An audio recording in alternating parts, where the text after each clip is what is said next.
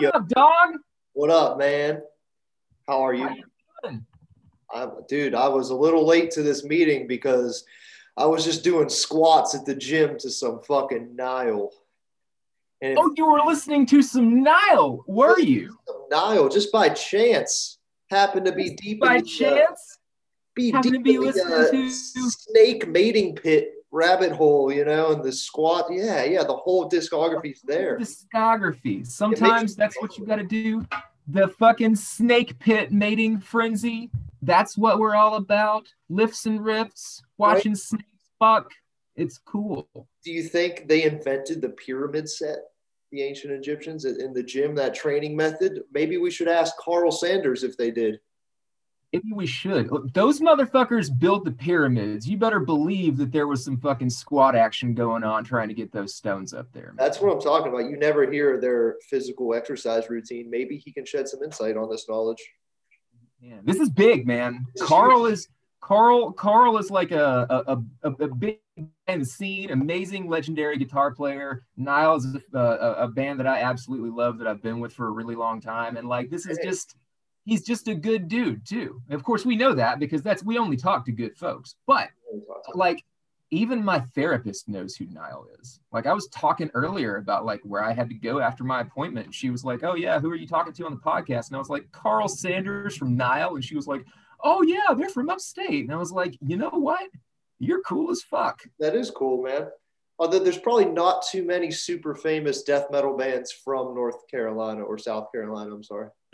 You you're probably correct about that. You know. Relatively low concentration of legendary death metal acts here. I don't mean to Um, bring you down from that. but I was just, No. You're not bringing me down at all. I feel like I have just entered into like a new uh, understanding of like where Nile is positioned. Like if just if random people in the mental health business are like, oh yeah, I know who that is, that's a big deal. It's a huge deal, man. It's been a while. It's been lovely. Just like uh, how last week we were so graced to have Rob motherfucking Barrett on the podcast, Oh, taking a deep dive in the Cannibal Corpse discography. I've been listening to the whole Nile discography from start to finish all week, bro. It's been a long time since I've done that, and I feel really jacked up about it. What's uh what's what's jumping out at you? I feel stronger. Um, top three. You ready? Yes. Black Seeds of Vengeance. Wait, are we going reverse or are we going three, two, one, or one, two, three? I'm going one, two, three. Black Seeds. All right, Black Seeds, Favorite my man. favorite one. Especially, I didn't appre- fully appreciate side B, the last couple songs on that record until maybe this time around. There's a fucking lot going on. Very cinematic. It's awesome. Yeah. Super awesome. So there's that. Uh, Those Whom the Gods Detest is number two. And the new one Mhm. is number three. Vile Nilotic Rites is number three. The new one is fucking is, is awesome, and we'll talk about that here in a minute. We're definitely going to talk about it with Karl, but I just want to go back to those whom the gods detest for a minute. Oh, dude. So so good. there, there was this period of time, and, and and this was right after At the Gate of Sethu came out, when there seemed to be like some backlash against Nile for getting specifically one guy who I was super good friends with at the time was like, they just got too technical, they lost me. And he wasn't just talking about At the Gate of Sethu, which is, of course, you know, definitely a technical, definitely a dense record. But he was also saying the same thing about those whom the gods detest. And that to me is something I just can't wrap my fucking head around because that record is hooks for fucking days, man. Perfect. That's, yeah, absolutely. Especially the opening track. The opening two, like that opening sweet Ke- Kafir and um, Hittite dung incantation. Look, you take fucking dog doo doo, right? And barley flour, and you make that shit death metal, you're Nile. It's Nobody true. else could pull it off. It's true. It, they, I do have to agree though that they did lose me looking back, you know, listening back to it on the, uh, I, I don't know if I'm going to say it right, the Ith, Ithophiliac, Ith, record. I don't know. The one- Ithithalic. Ithithalic, yeah. That one and At the Gate of Sethu and the What Should Not Have Been on Earth were my least three favorite of the whole of, of the whole thing. I will say, so I think Ithithalic and I think At the Gate of Sifu or Setu, I don't know. We'll ask Karl how to Yeah, man, I'm. I'm bad at pronouncing shit. I'm I, sorry. me too. I don't. I don't. I don't know for sure. Um, uh, those two I definitely think are their most like technical and impenetrable albums. Like if somebody was just sort of casually into death metal or was just getting into Nile, those are probably not the two that I would recommend first. But they do both have standout tracks on them. Just like that opening track on At the Gate of Situ. Um, You know what I mean? Like that, it, enduring the eternal molestation of flame Sick. Yes, brother. That's what I want. And like they give you that super fucking catchy riff and you get it once.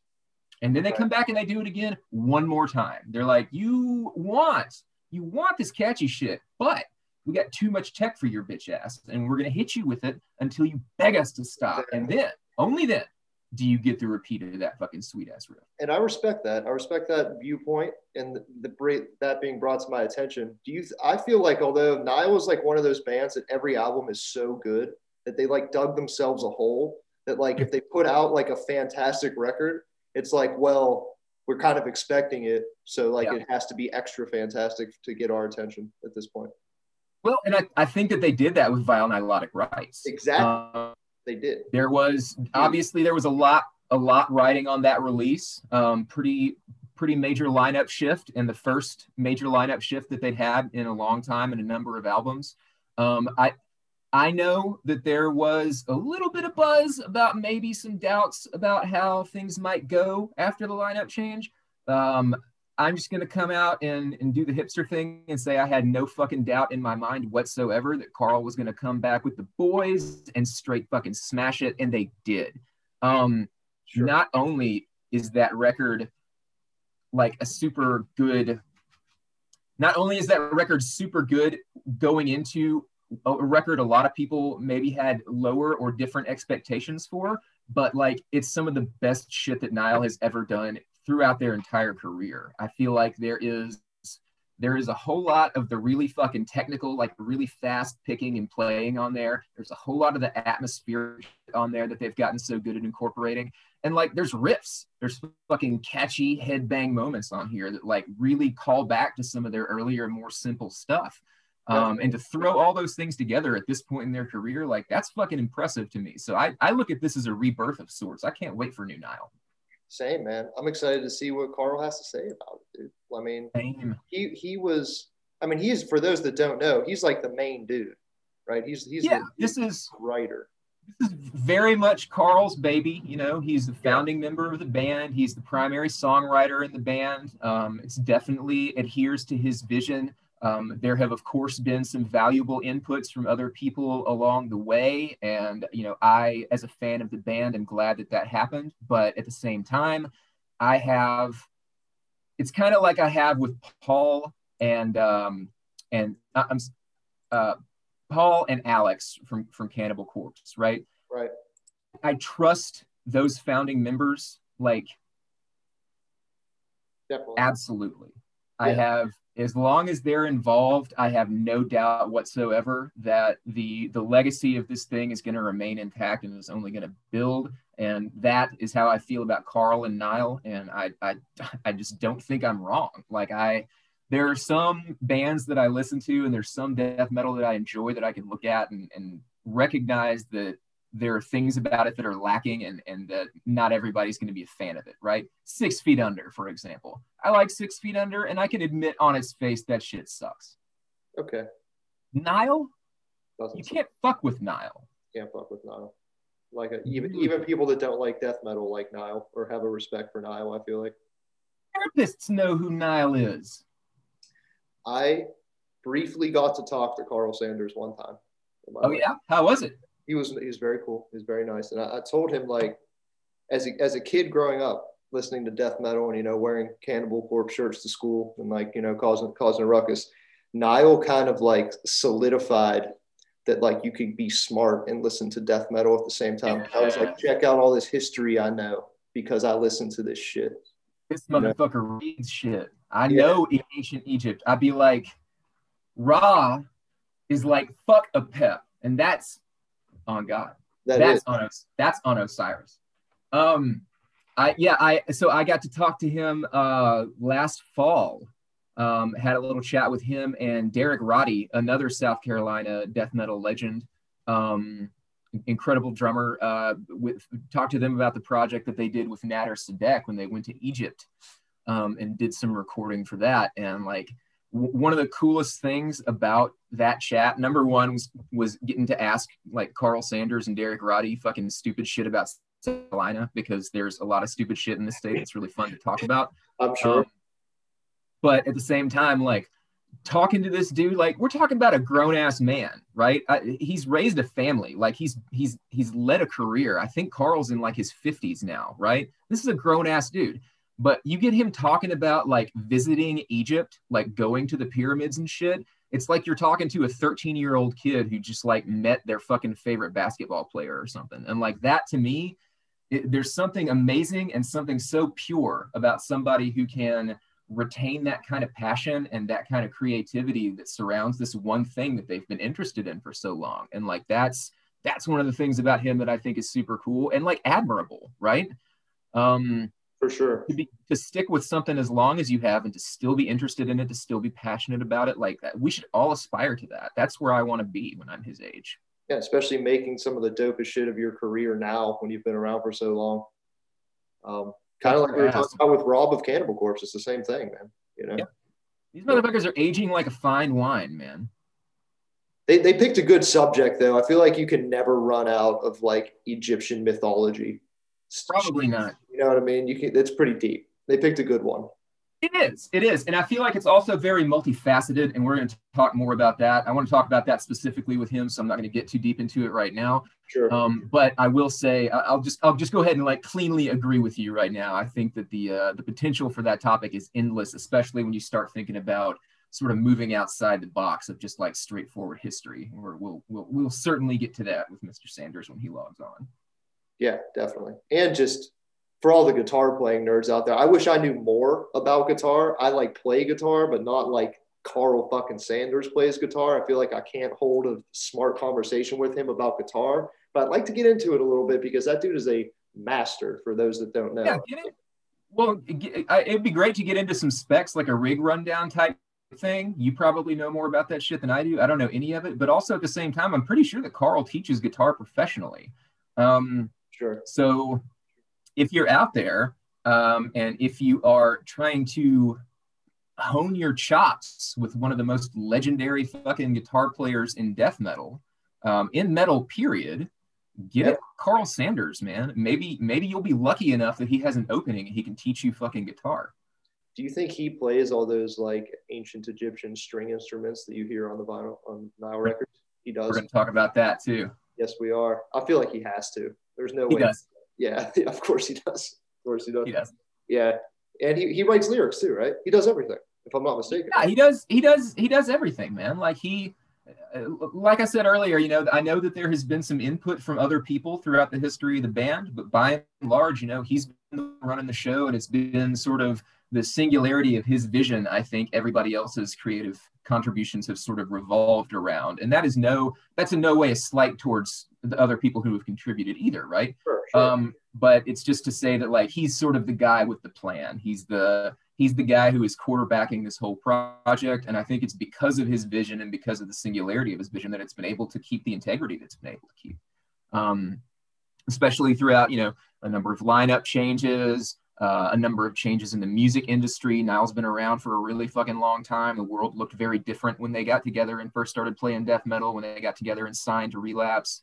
Um, so it's been, you know, a, a, testament to the fact that that guy has been steering the ship this entire time. The fact that they are where they are and that they've that they've remained what they've remained. Have you ever seen them live? I'm sure you have.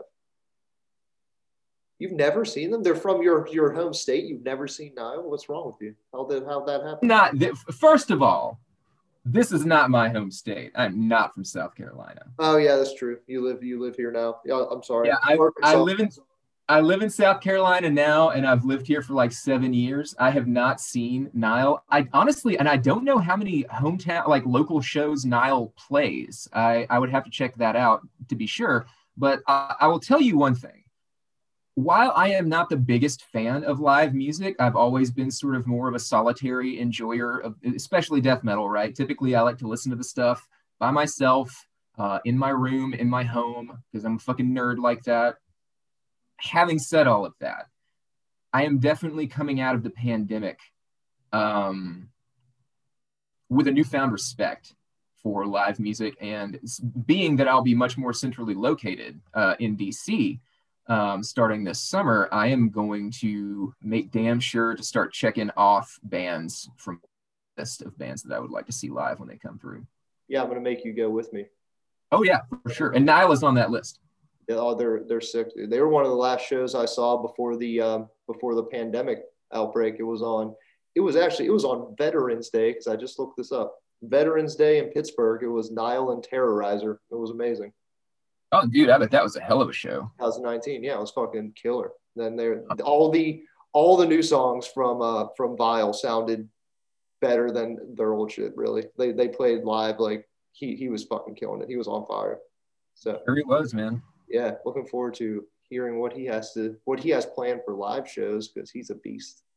It would be super fucking sick to know what they have planned. And like we so the last couple of people that we've talked to, we've been like, oh, um, we're really excited for live shows to come back, and I'm sure that you are too. I know you probably can't comment on anything because everything's so up in the air. Well, as of like yesterday, that Deicide tour has been announced for the end of the summer. So maybe the world is truly healing and we can start to get some more concrete answers from motherfuckers about what touring in the future is going to look like. What I'm saying, and uh, I, know we were texting yesterday. As soon as you texted me, I saw the Deicide was coming to my town. I was like, Schuler, you did that. You summoned Deicide in Pittsburgh for us. That's another that I've never seen Deicide, and I'm really looking forward to that. I haven't either, and I definitely, I definitely want to. I'm very excited. Um, I can't wait to see Deicide and have Glenn Benton treat me like shit in person. I'm trying to, we're trying to get Glenn Benton on this podcast, bro. We'll see how it goes. I think if if nothing else, I think that he would really enjoy my Deicide origin story. I think that like my initial experience with Deicide is a very Deicide story.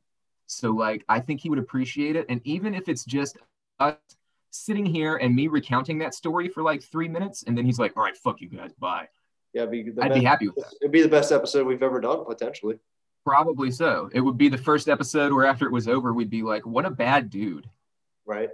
That's one thing I will say. I wouldn't say this to Glenn Benton's face, although you might have to retrieve this audio and bring it up so he can kick our ass. But that's one death metal band that, that I lose touch with after their first batch of classic records. I don't I, I haven't kept up with them too much. And from what I heard, I haven't really loved. That is a mistake. Really? You sure? Mistake, my man. I'm gonna have to put you on the new shit. I'm gonna have to put you on the new shit. The Hell with God was the last one I, I liked, I think it was okay. That that record was okay, but like I think um so Stench of Redemption is a fucking brilliant album. I think it's just as good as any of the shit that they did with the Hoffmans.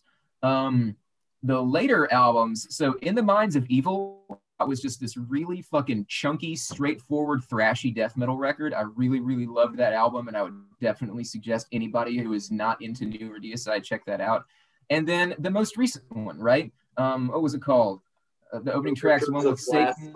Overtures of Blasphemy. That's what it is. Um, super good, super catchy record. That opening track, man, one with Satan, like that's that's vintage Deicide, like it's classic shit. They're they're awesome. Um, have there been have there been some misses in the Deicide catalog?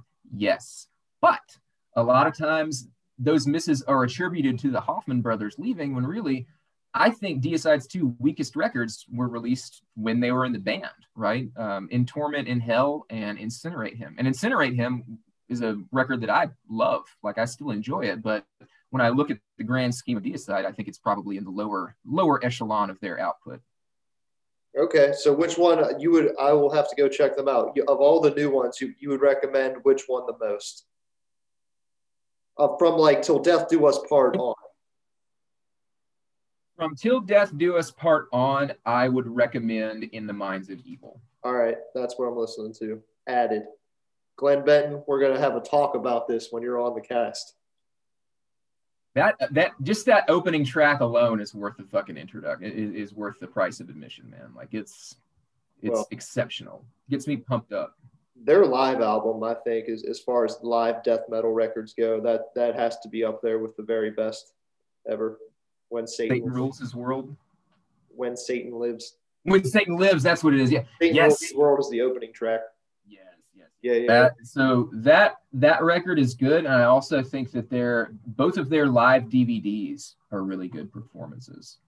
Um, the one, especially the one that they did right after the Hoffman brothers left when they went to, I think it's like London, maybe when London burns.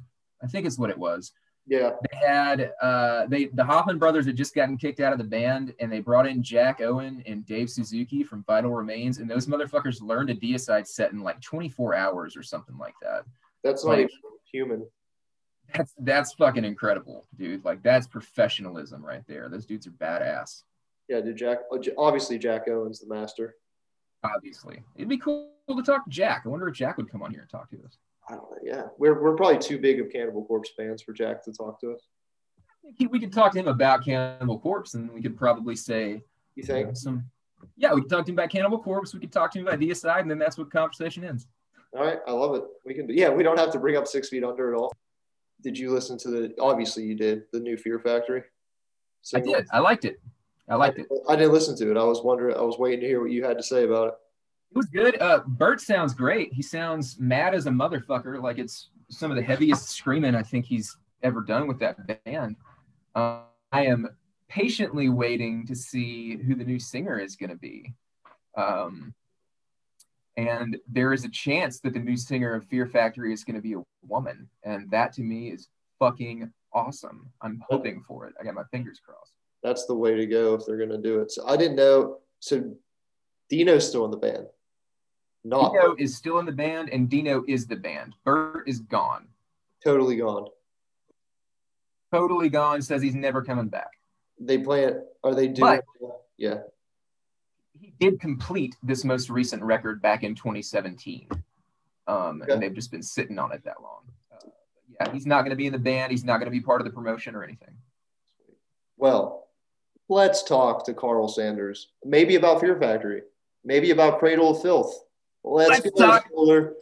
About motherfucking Nile. Niall. Karl Sanders from Nile. Welcome to the fucking show. How you doing, brother? Hey guys, how's it going? Going great, man. It's good to see you. Good to talk to you. Uh, I'm Schuler. We've met before, and I'm joined today with uh, with Zach from Death Comes Lifting. Hello. Hey, sir. what's up? How you doing? Great man. How are you today?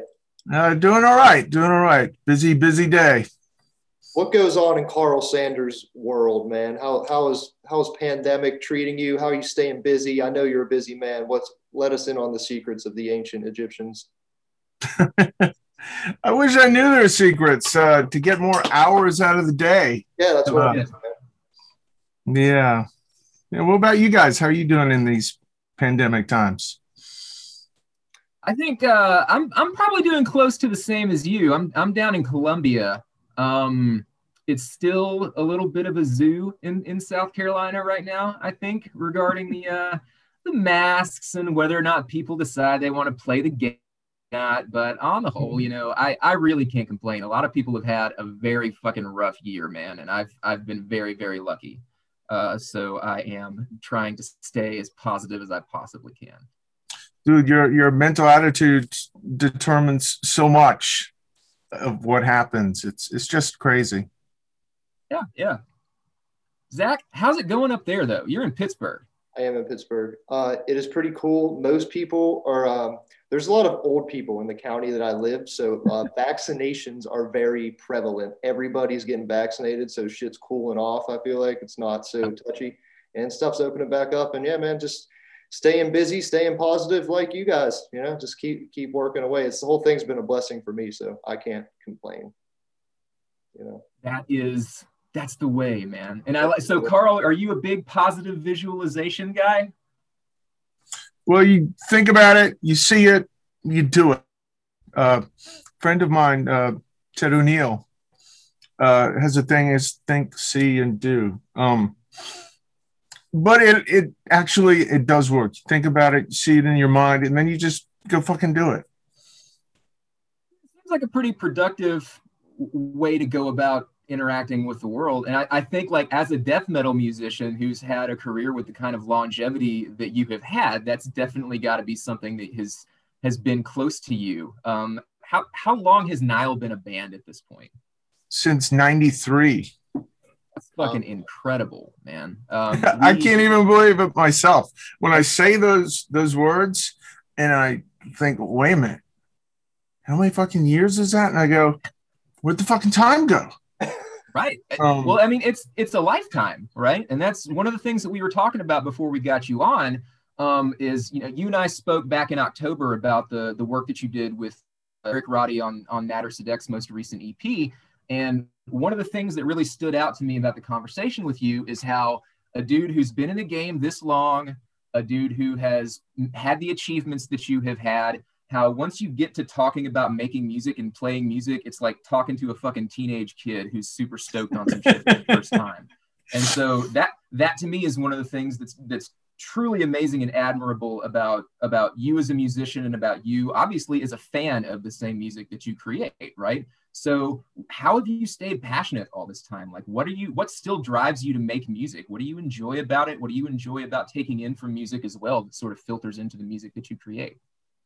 You know, it's I think it's as simple as when I pick up a guitar, right, and I hit an E chord,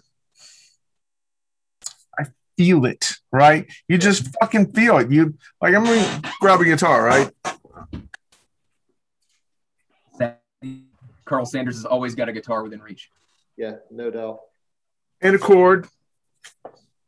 Let's go. Plug that motherfucker in. Here we go about to play an A chord on the podcast. New theme. He's going to play New Nile right now. We're going to hear it for the first time ever. All right. So if I just pick up a uh, guitar and just go, there's something about playing that chord that resonates in my primitive, savage inner soul. It feels alive. It feels like a lion with the fucking raging. Yeah. Yeah. this is fucking yeah. awesome. It's like, and just sitting here watching you holding the guitar is also a really cool thing to do. Like, and that to me, knowing that you, uh, you know, obviously you've got a whole lot of recording equipment at your home, home studio. You've got practice space nearby. Um, I can only assume that staying as passionate as you have been and having sort of a lot of the world shut down over the last year has maybe given you some opportunities to do some work on some new music. Have you uh, have you gotten a lot of writing done for you know is it Nile or is it maybe some of your solo stuff or a little bit of everything? Sort of how have you been keeping busy music wise over the last year while the world's been closed? Well, last year I was lucky enough to uh, work on my solo project all year without interruption. Nice. Uh, which is either a, a workaholic sickness or a coping mechanism or something I really wanted to do for a long time anyway. Um, call it healthy productivity. Let's let's call it a singularity of vision. How about that? Yeah, focus. It's about yeah. motherfucking focus, right? Sure. Um, yes, sir. I don't I don't think you necessarily have to be a genius at anything, but if you can focus and work on the singular task at hand, then you can get something done. And so last year was solo stuff, um, and here we are in the year of our Lord 2021. How mm-hmm. how's how are things going now? What's on the schedule these days? Well, uh, it looks like we're going to have a June release from the new Saurian record um, which was a hard fought battle nice. to uh, get people to move their asses. The record was finished back in December. Oh, cool. Mixed, mastered, everything. Um, yeah, and it looks like we're talking with a new record label for Nile, and that's going really well, better than I would have imagined in the year 2021. Yeah, no shit, right? well, that I mean, like one of the things that uh, that stand out to me about your solo stuff, about the Saurian records, um, and Zach and I were also talking about this before you got on, um, is the the breadth of interesting ancient instrumentation uh, that you you know we definitely hear a lot of that in Nile, but I feel like on the Karl Sanders records is when you really get to sort of go nuts and do whatever the fuck you want to, uh, with like no expectations, right? When people come into Nile, they're like, yeah, there's going to be some interesting stuff here, you know, atmospherically, but it's going to be a heavy motherfucker. Um, with your solo stuff, it's just you and a blank canvas. Um, you play all those you play all those instruments yourself, do you not? All of the all of the uh, Egyptian instruments. Uh, mostly. Um, mostly. mostly. What is um? What do you think is the one? What's the one non-traditional instrument that you've worked with that you feel like maybe has the most potential for writing the kind of music that interests you? Like what? What's the ancient Egyptian instrument that you pick up that that that bow makes you fucking vibrate in your bones like a guitar? Um, I have a Turkish baglama saz um, which isn't Egyptian. Yeah, it's Turkish. Nice. Uh, and uh, the funny thing about that is uh, it's tuned. It's got a low string that's all by itself. Uh, then it's got an octave pair. And then it's got, wait a minute, the bottom string, it's also got an octave, but it's octave different. And the middle pair is an octave up that's in unison. And then above that, there's three strings that are tuned in fifths. So right out of the gate, if you go, all right, you got a huge power chord. Nice. It's uh yeah, I'll show you something else. Really funny. Very forward, very forward thinking of the Turks. Yes, that's exactly what I said too. Let me show you this book. They um, anticipated it. They were ahead of the curve they invented heavy metal. The instruction manual that comes with it. Oh my god! right, is completely in Turkish notation. My God! Right, it's not English. I can't read Turkish. I'm surprised. Right? I mean, it's all in Turkish, right? If they if if they had really been ahead of the curve, that shit would have been in tab. You would have been able to look at it and be like, all right, now I can pick up the baglama size. I'm, I know I'm butchering the pronunciation. Shred this motherfucker with some zeros and ones. Uh, yeah. That's tight, man. What about uh, what other? So that's the one that feels most like home. That's the one that feels most exciting to you that you've used. Is there anything on the horizon that you haven't fucked with before that you're like, I want to get my hands on one of these things or something? Dude, I'm still to master the motherfucking six string guitar. Um, if you say so. Uh, dude, you know, the longer you play and the more you learn, the more you learn that you don't know fucking shit. Right? Oh my Every God. time, especially now, we're blessed to live in the age of YouTube University. Yeah. yeah. Right. Which we didn't have when I started playing. but now you can see all kinds of awesome guitar players from all over the motherfucking globe. And they're all on YouTube. You can see the greatest fucking players that are alive today because they're all on YouTube. So YouTube has become a de facto university. If you want to learn how to shred any kind of music, somebody's already done it and it's on YouTube you have. I know that sounds retarded.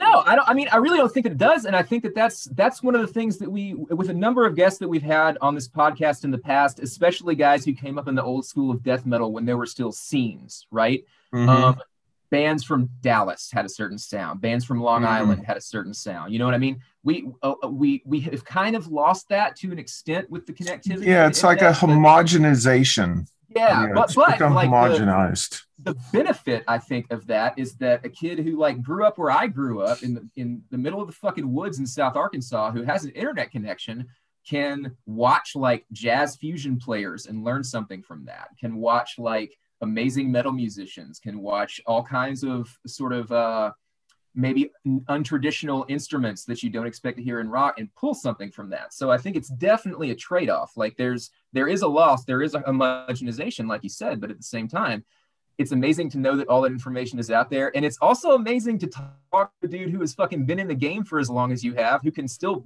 boot up YouTube and be like, here's some shit that's interesting to me that I haven't really tried before. Do you have do you have any like particular haunts on YouTube that you check out? Are there channels that you're a fan of, or, or players that maybe you pay attention to? Somehow, I don't know through the magic of uh, Bill Gates, uh, you know, listening to everything that we say and do. Great aggregator.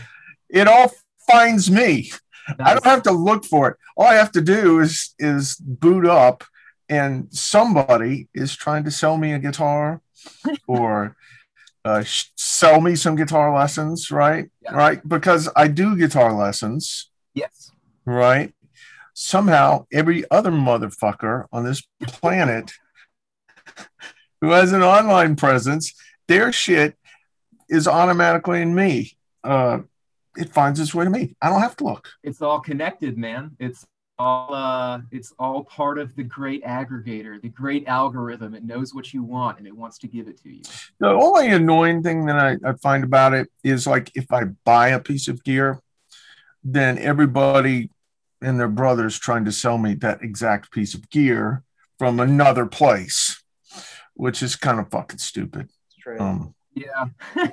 that's it's it's wild to me sort of the one of the things that's interesting to me about specifically death metal because this is heavy music and there are definitely parts of the world where you know death metal musicians especially in legacy acts who bands who've been around for a long time are treated like fucking rock stars but by and large it's not a rock star lifestyle right um, however one of the one of the perks one of the perks I think that comes with being, you know, a particularly visible player and a particularly visible band is endorsements. And I know that that is something that sort of goes, uh, you know, in the business of the game, which is not the most fun end to talk about. But at the same time, um, one of the things that I, before I gave up like a loser as a child with guitar, I looked at the, the guys who I thought were amazing guitar players. I wanted to know what they were playing and I wanted to know who endorsed them and and who they were fans of. Um, where are you these days with that? Like it's you, you say that you're running down stuff to buy on the internet, but I know that there's got to be a bunch of shit getting thrown at you too, right? Oh yeah. oh um, yeah. Um, yeah. Who- well, uh, you know, I'm I'm with the Dean Guitar guys. Um, oh, yeah. So I have uh, some very beautiful Deans. Um, uh, let's see, one second. I love. I wish that everybody could see this. Like we've got we've got a view into Karl's like studio right now, and he's like a fucking mad scientist, just like running around and picking up guitars, and up different instruments and shit. Like I wish that you guys could see this. Yeah, I'm gonna selfishly keep it to ourselves. This one, yeah, is the Dean guitar. It's the Carl Sanders KSB Dean logo. Uh-huh. Awesome. And there's your, there's your cover shot right there. Yeah, there you go. That's what, that's what we'll uh, we'll put up in the uh, in the, in the, in the icon. Need a fan. There we go. There we go. Looks great. Beautiful. Beautiful. Um, anyway, you can buy this one. Uh, anywhere musician Target Target can order it for you. So there's no excuse not to have one. That's right. how you that's how you know that you've made it, right? When your signature shit can be bought at Target, and that is that's that's the upper echelon. That's America, baby. That's, that's success. Right. You're the you're um, is, so watching you hold a guitar, um, there there's a picture of you that is uh, occasionally memed, sort of used as a macro um, of you playing this massive fucking two stop guitar with like a it looks like there's 12 strings on the bottom and one string on yeah that's a computer modded image. Oh it is? That there's no such thing as as a guitar with two bodies. That breaks my heart man. I had all right wait a minute. Which guitar are we talking about? Are we talking I about mean, the guitar with two necks? It's got two necks and it looks like it has two bodies yes. Oh, the one with two bodies. Yeah, I've seen that one. That's somebody's idea of silliness. There's no that's, guitar that's got two bodies on it. Are you kidding? Me? I me? like yeah, this sure. is kind of like while it is while it's awesome to talk to you, Karl Sanders from Nile. That is a little bit of a letdown for me because I was hoping in my heart that you had that actual guitar in your home and held it close to you and played it and told it that Dude, you loved it. No Santa Claus or Easter Bunny either. Oh fuck! But is all Shit the just got real on the Listen and Riffs podcast. Everything has been destroyed. Karl Sanders scorching the earth of my childhood. Um, speaking of mythology, Yeah, right? get into it. Let's dive into some fucking Nile. I'm not talking Okay. about Easter Bunny. I'm talking about Nile shit. And this is a question that I've wanted to ask you for a long time, right? I've been reading your liner notes since like 1998 when I was in high school. One of the things that I always look forward to with the new Nile record is sort of your behind the scenes notes that come with each track. Um, I wish every band did that, but not only does it give me like some insight into Nile, like your thinking process or whatever, you also have a very relatable conversational style that you write in, right? Um, and you also are doing that while talking about some really academic shit, which this where I live professionally. So maybe it's more interesting to me than it is to other people. But that's something that I have have long enjoyed about your music and about your output, and that's got me wanting to ask you regarding where you get information from. Right? I can only assume that you do a lot of reading and probably watch a decent amount of documentaries. Would I be right about that? That would be correct. what to you makes either a book about history or a documentary about history stand out among the pack? What is it that you look for in, in documentaries that make you think like, okay, this is I can really get something out of this? Like, what do you want from a documentary? Well, you know, not all history or archaeology or mythology is necessarily suitable for writing death metal songs with. right, right. This is true. So, you know, there, there's a, a cherry picking element to it. Oh, this looks cool. Oh, this looks cool. Oh, this looks cool. So it's not necessarily a balanced historical perspective. Um, it's more like raiding the tomb, right? nice. Yeah. Yeah. When you're tomb raiding, you don't pick up every shard of pottery. You just go get the fucking cool shit. Go for the gold. I like it. I like it very much. Um, so when something stands out to you, oh, sorry, Zach, go ahead. I was going to ask if you have any recommendations on books or documentaries that we mere mortals may not know about that you, you can throw at us Yeah, for sure. Because I'm Well- super well. I get asked that question quite a bit, actually. Well, can you recommend this? You know, uh, Yeah, I get it. You just Um, know what you want. it would, depending on one's point of view, how I answer this could it make you either me or go, oh, that's cool. I don't think that's Um. I think you know, and, and the law of Larry David averages. I don't know if you guys ever seen Curb Your I'm- Enthusiasm. Familiar with Curb, yes. So if I said, well, I got only the same stuff available to me that any other kid in America's got available to them, then you would have you would be forced to look at the equation and go, well, wait a minute, how did you get all this from just this? Mm-hmm. Which could either make you go, wow, that guy is really fucking creative, or who the fuck is that asshole? Well, why aren't I doing better than I am? I appreciate that answer, sir. That's badass. What about H.P. Lovecraft? Well, I mean, I Talk about I love H.P. Lovecraft. I've raped some H.P. Lovecraft uh, that uh, I'm going to have to answer to him when we all go to the great beyond and the afterlife. And sure. H.P. Lovecraft sees me like hanging out there with you know John McEntee or whatever. Um, no, he'll- he's gonna make you guys answer in the court of fucking As- Asag. he's going to, yeah. Well, there's a lot to answer for.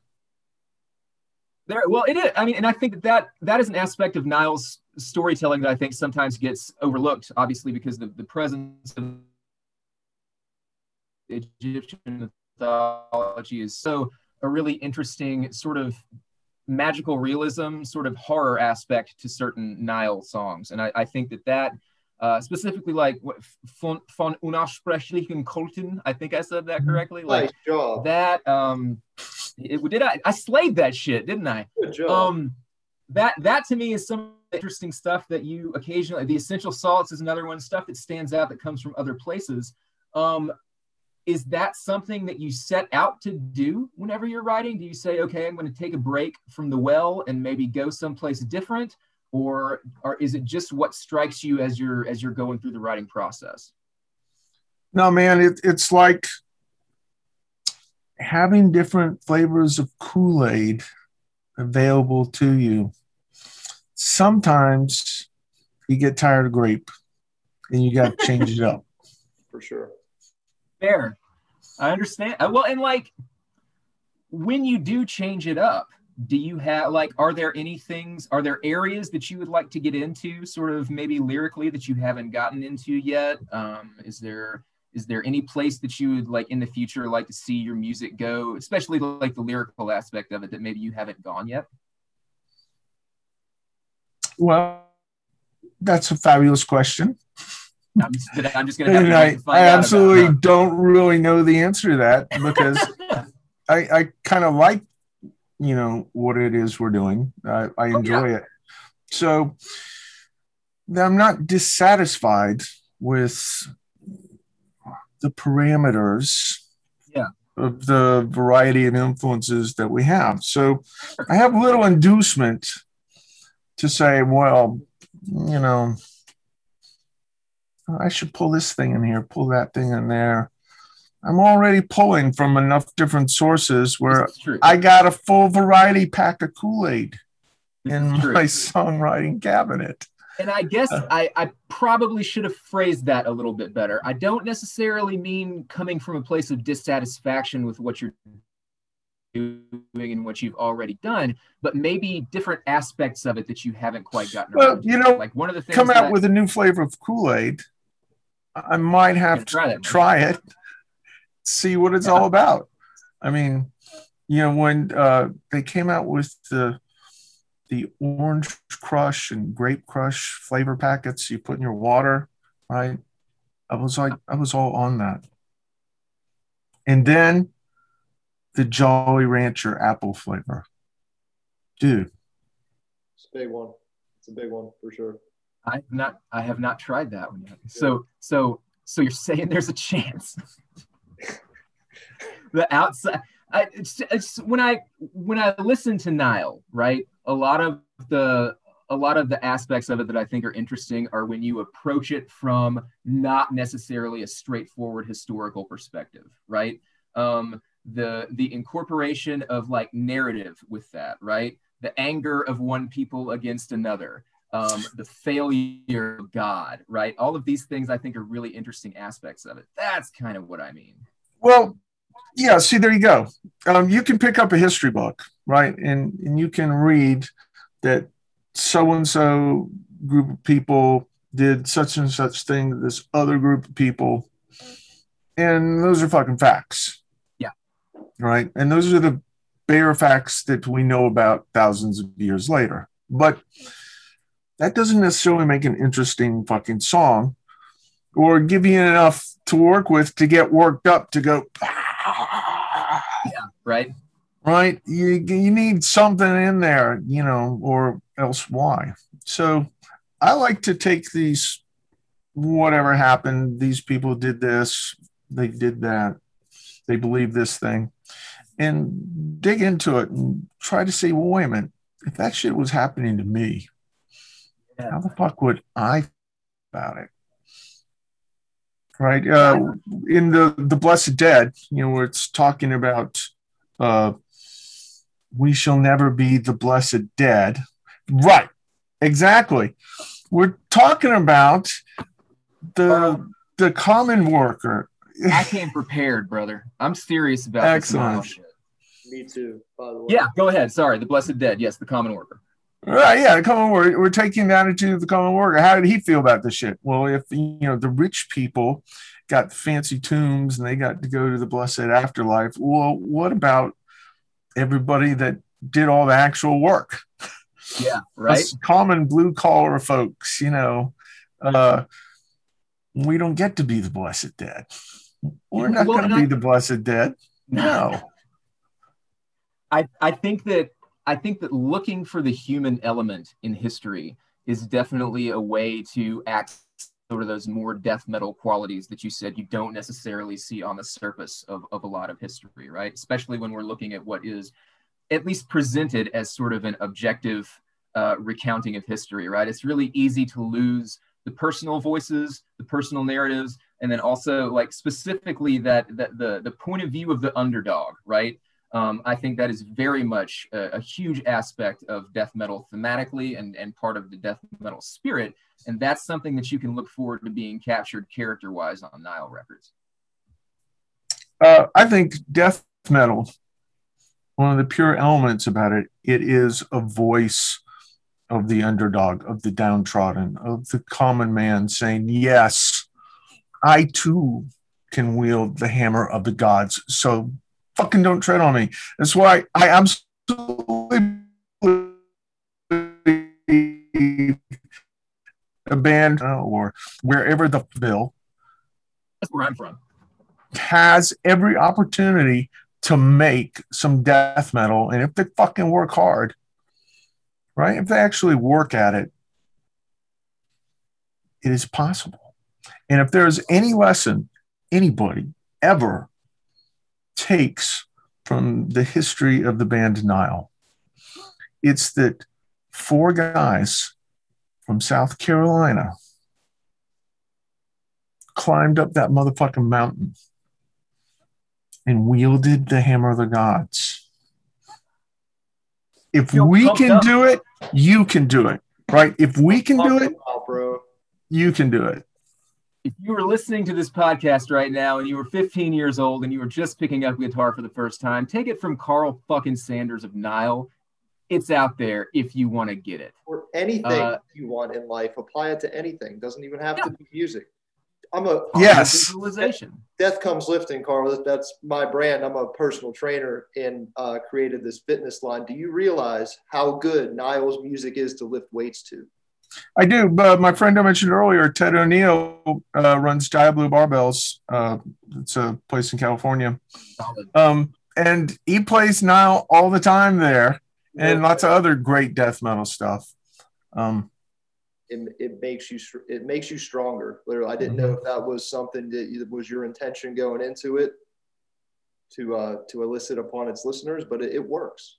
Just, just there is a Promethean fire, I believe, elemental yeah. in all of metal where the power of fire has been given to the common man. Absolutely. And if you want it, you can pick it up and fucking burn something with it. I love your mindset, Karl. What what else do you apply this this mindset to besides creating the best death metal you can, and besides being a guitar master?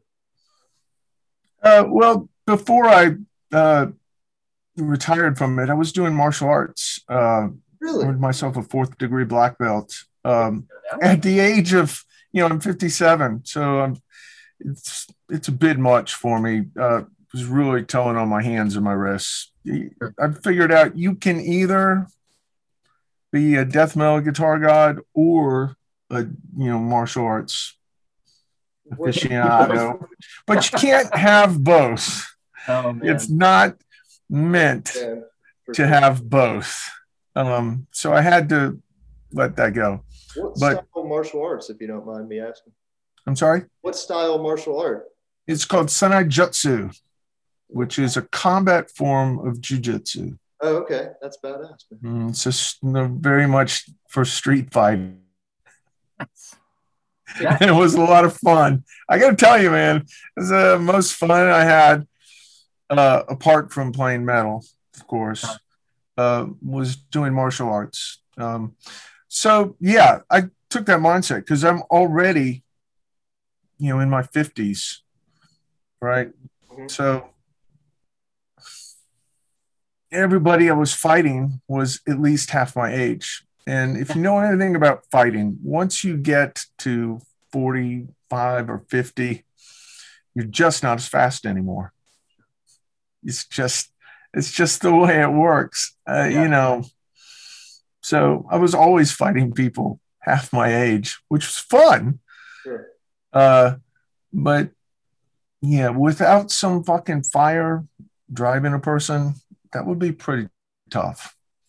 Did you um did you start playing music before you started martial arts? I take it. Oh, of did. course. Yeah, I've been okay, playing the guitar I- since I was nine motherfucking years old. So That's that's what I assumed. Um, one of the things that I am I am curious about, um, having played the guitar that long, having been a musician that long, and then getting into martial arts later in life, did you find any sort of the disciplinary aspects of martial arts uh, that you could feed back into your musicianship that maybe you hadn't tapped into before?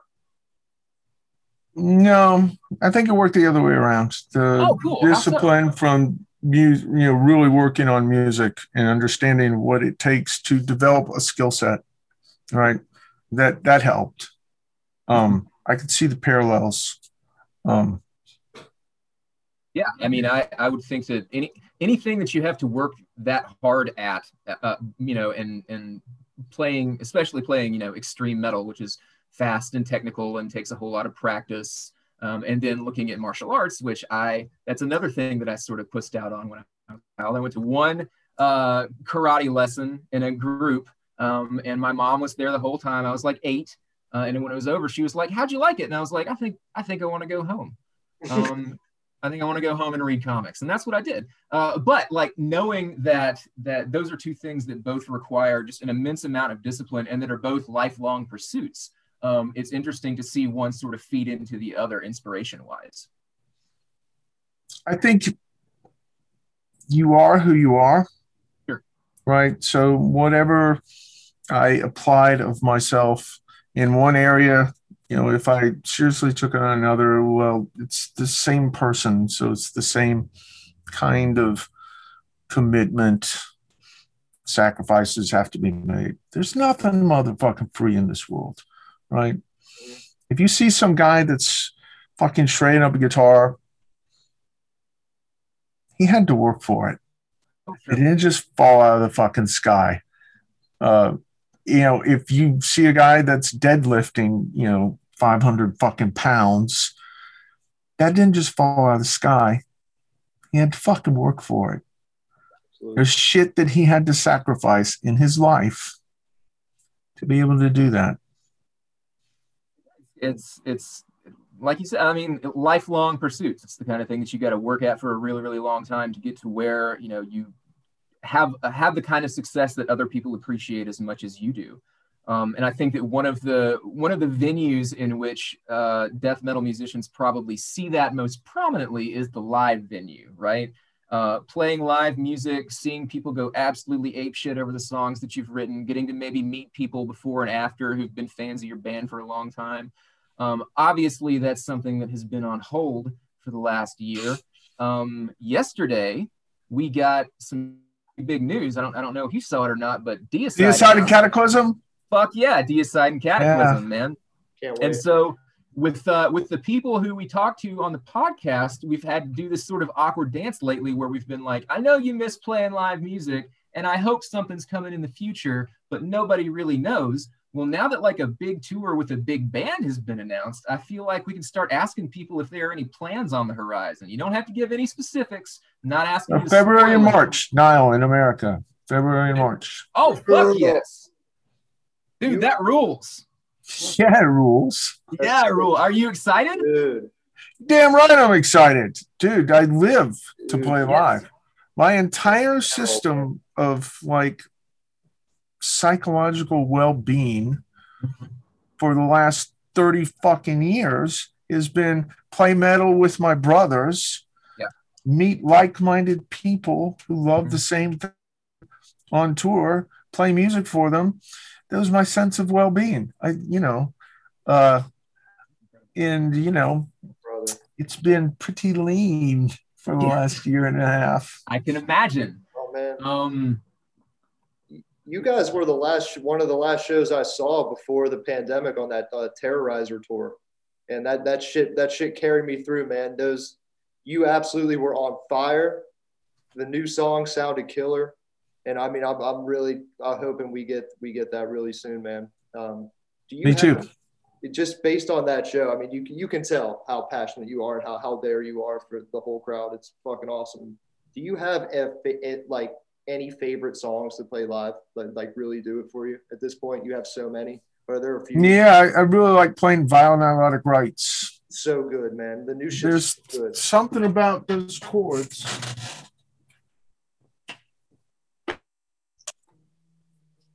Here we go. Let's get it.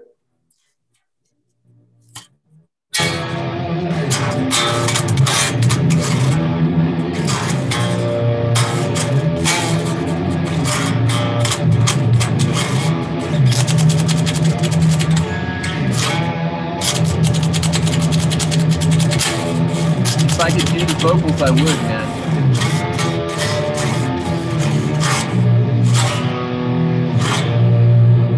Come on, man. Those are Oh, yeah. metal chords. That was Blackens his eyes thing with that's ever soot happened. like a prostitute. I'm fucking loving it. We so we were talking about before you got on Vile Nilotic Rites. It's the most recent record. Um, me and Zach are both huge fans of it. Um, I, I'm trying to avoid calling it like sort of a rebirth or something because that, that That's would okay. that would assume that Nile like wasn't fucking slaying it at some point, which you guys have been doing the entire time. Um, well, you know, they're slaying it, and then there's like mm, got a little off track for a while. But you know, dude, even us not at peak efficiency, it's still pretty motherfucking metal. So Oh yeah, I, I agree. Like I I am a I am a fan of the entire discography, and I'm I'm intimately familiar with the entire discography. And having having said that, like once I got the new record, as soon as I actually got it in my hands and listened to it, which is a ritual for me. I don't I, I don't listen to promos anymore. I don't like to fuck. I like to I like to do all this shit at one time and read the lyrics and sort of. absorb I get it. I get it Um, because it's an it's an experience. You know, Yes. Yes, and and it's definitely a multifaceted one with Nile, like I said, because uh, you know the liner notes are so immersive, and there's this really rich mythology that it feeds into. But one of the things about Vile Nilotic Rites that I noticed, and that I think a lot of people noticed, is sort of this: you're keeping the technicality of like at the gate of Sethu, which is a really fucking dense record, right? But at the same time, we were seeing this sort of return of like these not simple, but definitely like groovable, headbanging, fucking audience movement stuff from some of the earlier records like Black Seeds of Vengeance. Was that Mhm. intentional? Um, or Yes, is it- it's- but Go the the thing that the opens the door for that is de-intellectualization. De-intellectualization. There we go. I had to make a word up. Nice. De-intellectualization. Uh, right, because death metal, technical death metal, there's a lot of technical stuff. Okay, all right. Sure. But does that necessarily in and of itself move me. A, a piece of music or art has to connect with humans. What are we doing here anyway, right? Playing instruments, playing songs to hopefully give something to the person who's motherfucking listening. Right. So, you know, the whole mindset of our purpose a reason for existence was recalibrated back to something real and tangible, right? Because it's real easy along the long path to lose sight of what are you actually doing? Why are you actually here? What is our reason? Right? People listen to metal because they want to feel that metal Yeah. right? You want it to fucking hit you like a fucking fist. You want it to crush you. You want to feel that power, right? Yeah, yeah. Feel it. So that's we should be doing, um, which that's getting circling right back around to it has to do its job first. You have to fucking do what it is you're supposed to do. Yeah, and, well, and it one of the things about it that that I that definitely struck me and that has it's as I've listened to the record because it's been out for a while now, so I've gotten pretty familiar with it. Um, it sounds like you guys are just having a lot of fucking fun playing death metal, right? And when you say de, when you say It is fun. yeah, it it's is, the it same kind of fun, right? When you grab an opponent and fucking body slam them, or after you've slammed them, kick them a few times. Yes. Dude, if you can tell me that that does not feel good, if you can say that, I will say then you're lying because that does feel good. That's, you know, once you're past, like, don't need it for self preservation. We're not cavemen beating ourselves up with clubs anymore, right? We do it because we like doing it. It's a fun sport. It's feels great. Why does it feel great? I don't know. We could probably talk about that for a long time. But Yeah. the point is, Yeah. metal is like that too. And it should be fun. It should be fun to go out in that band room and slave away for six hours at a clip. It should be fun. If it's not fun, then you know you need to rethink what it is you're doing and why it ain't fun, and Yeah. make it fun. Sure, I I absolutely agree. And like I that's why I'm looking forward to you guys being able to get back on the road because I would love to see some of these songs live and really sort of tap into that energy because I think if it's going to show up anywhere, uh, the fun aspect of it, right? It's going to be in the live show. It is. It is there. I can attest to Mhm. it. And that that that that fucking aw- uh, dude, Karl, thank you so much for talking to us, man. You when man. I when I got to talk to you last October, obviously it wasn't a disappointment, but I just want to say that you're a gracious guy, you're a smart guy. Um, it's it's it's really it's really rewarding um, as somebody who has been a, a fan of a musician for the better part of his life. I've been listening to your music over half my life. I'm 37 years old. Um, when you get to meet these people and they turn out to be good dudes, that's just super fucking gratifying, man. So thank you very much. Um, well, thank you, uh, sure. Zach Schuler. You're both great guys, man. Thank so you, nice man. to meet you. We are we are just about to the end, but before we go, Karl Sanders from Nile, we have got a very fucking serious question to ask you that we ask everybody who comes on this show. Major, major. Uh, you're major winding moment. me up now. So are you about to big. spring a joke on me? I'm no, no, this is some serious shit. This is as this is as Very real as it gets. Zach, do the honors. Mr. Sanders, we have to ask you, what is your favorite Black Sabbath record? Yeah, no joke at all. All of them, Of course. all of them. But I happen to love Sabotage. Thank you. Oh my God. yeah. Me too. That is also We- my favorite set. And we talked to Rob Barrett from Cannibal Corpse last week, and that is his favorite. Black No way. I believe that. Rob's got such good taste.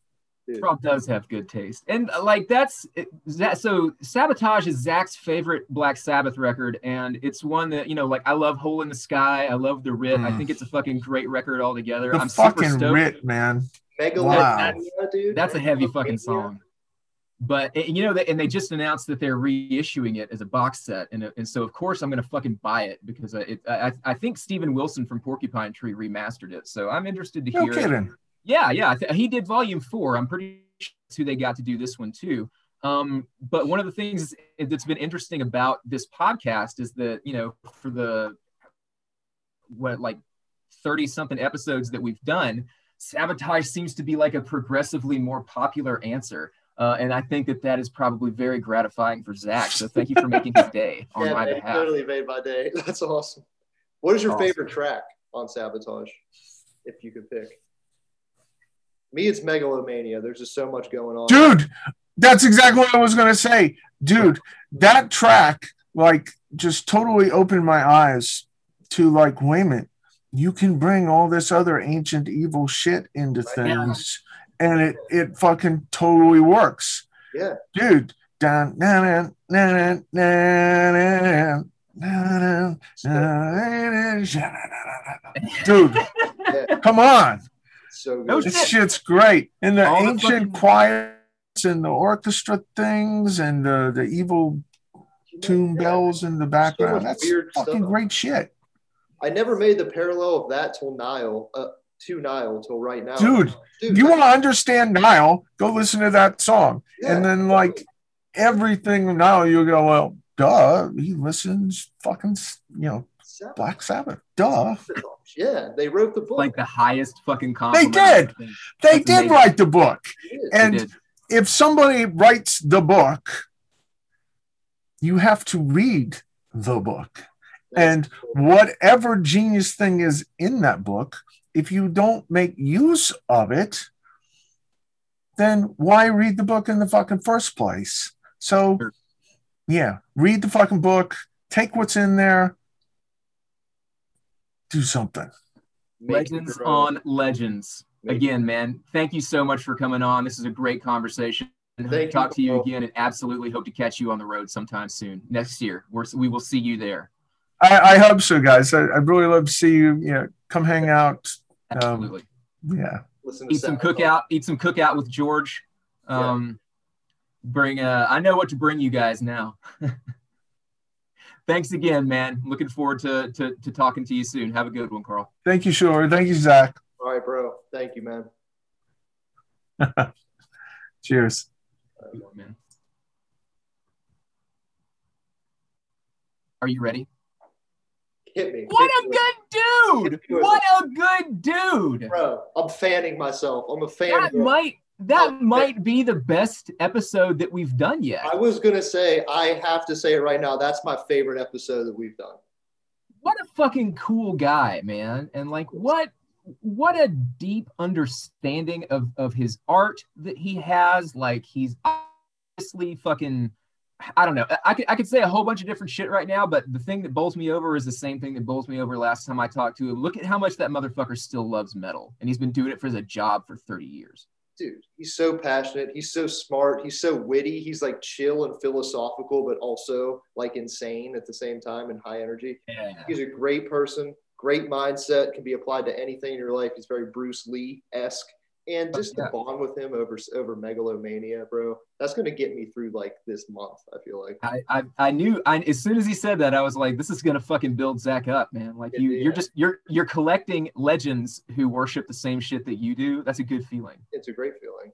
Yeah, we got Barrett and we got Sanders, dude. What what what's next? It's good, good shit's coming next. Everybody listening, Good I, shit I, we is coming what's next. You got to keep tuning in, and I got a surprise for you, Schuler, coming soon. For me, Yes, I do. I'm gonna leave you hanging.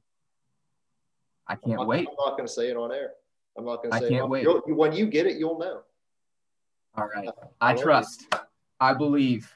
Thank you again for another awesome chat, brother. Drop the mic. Yes, sir. Thank you. I'll talk to you very soon. I Peace love you. out. Love you. Have a good one. Means a lot.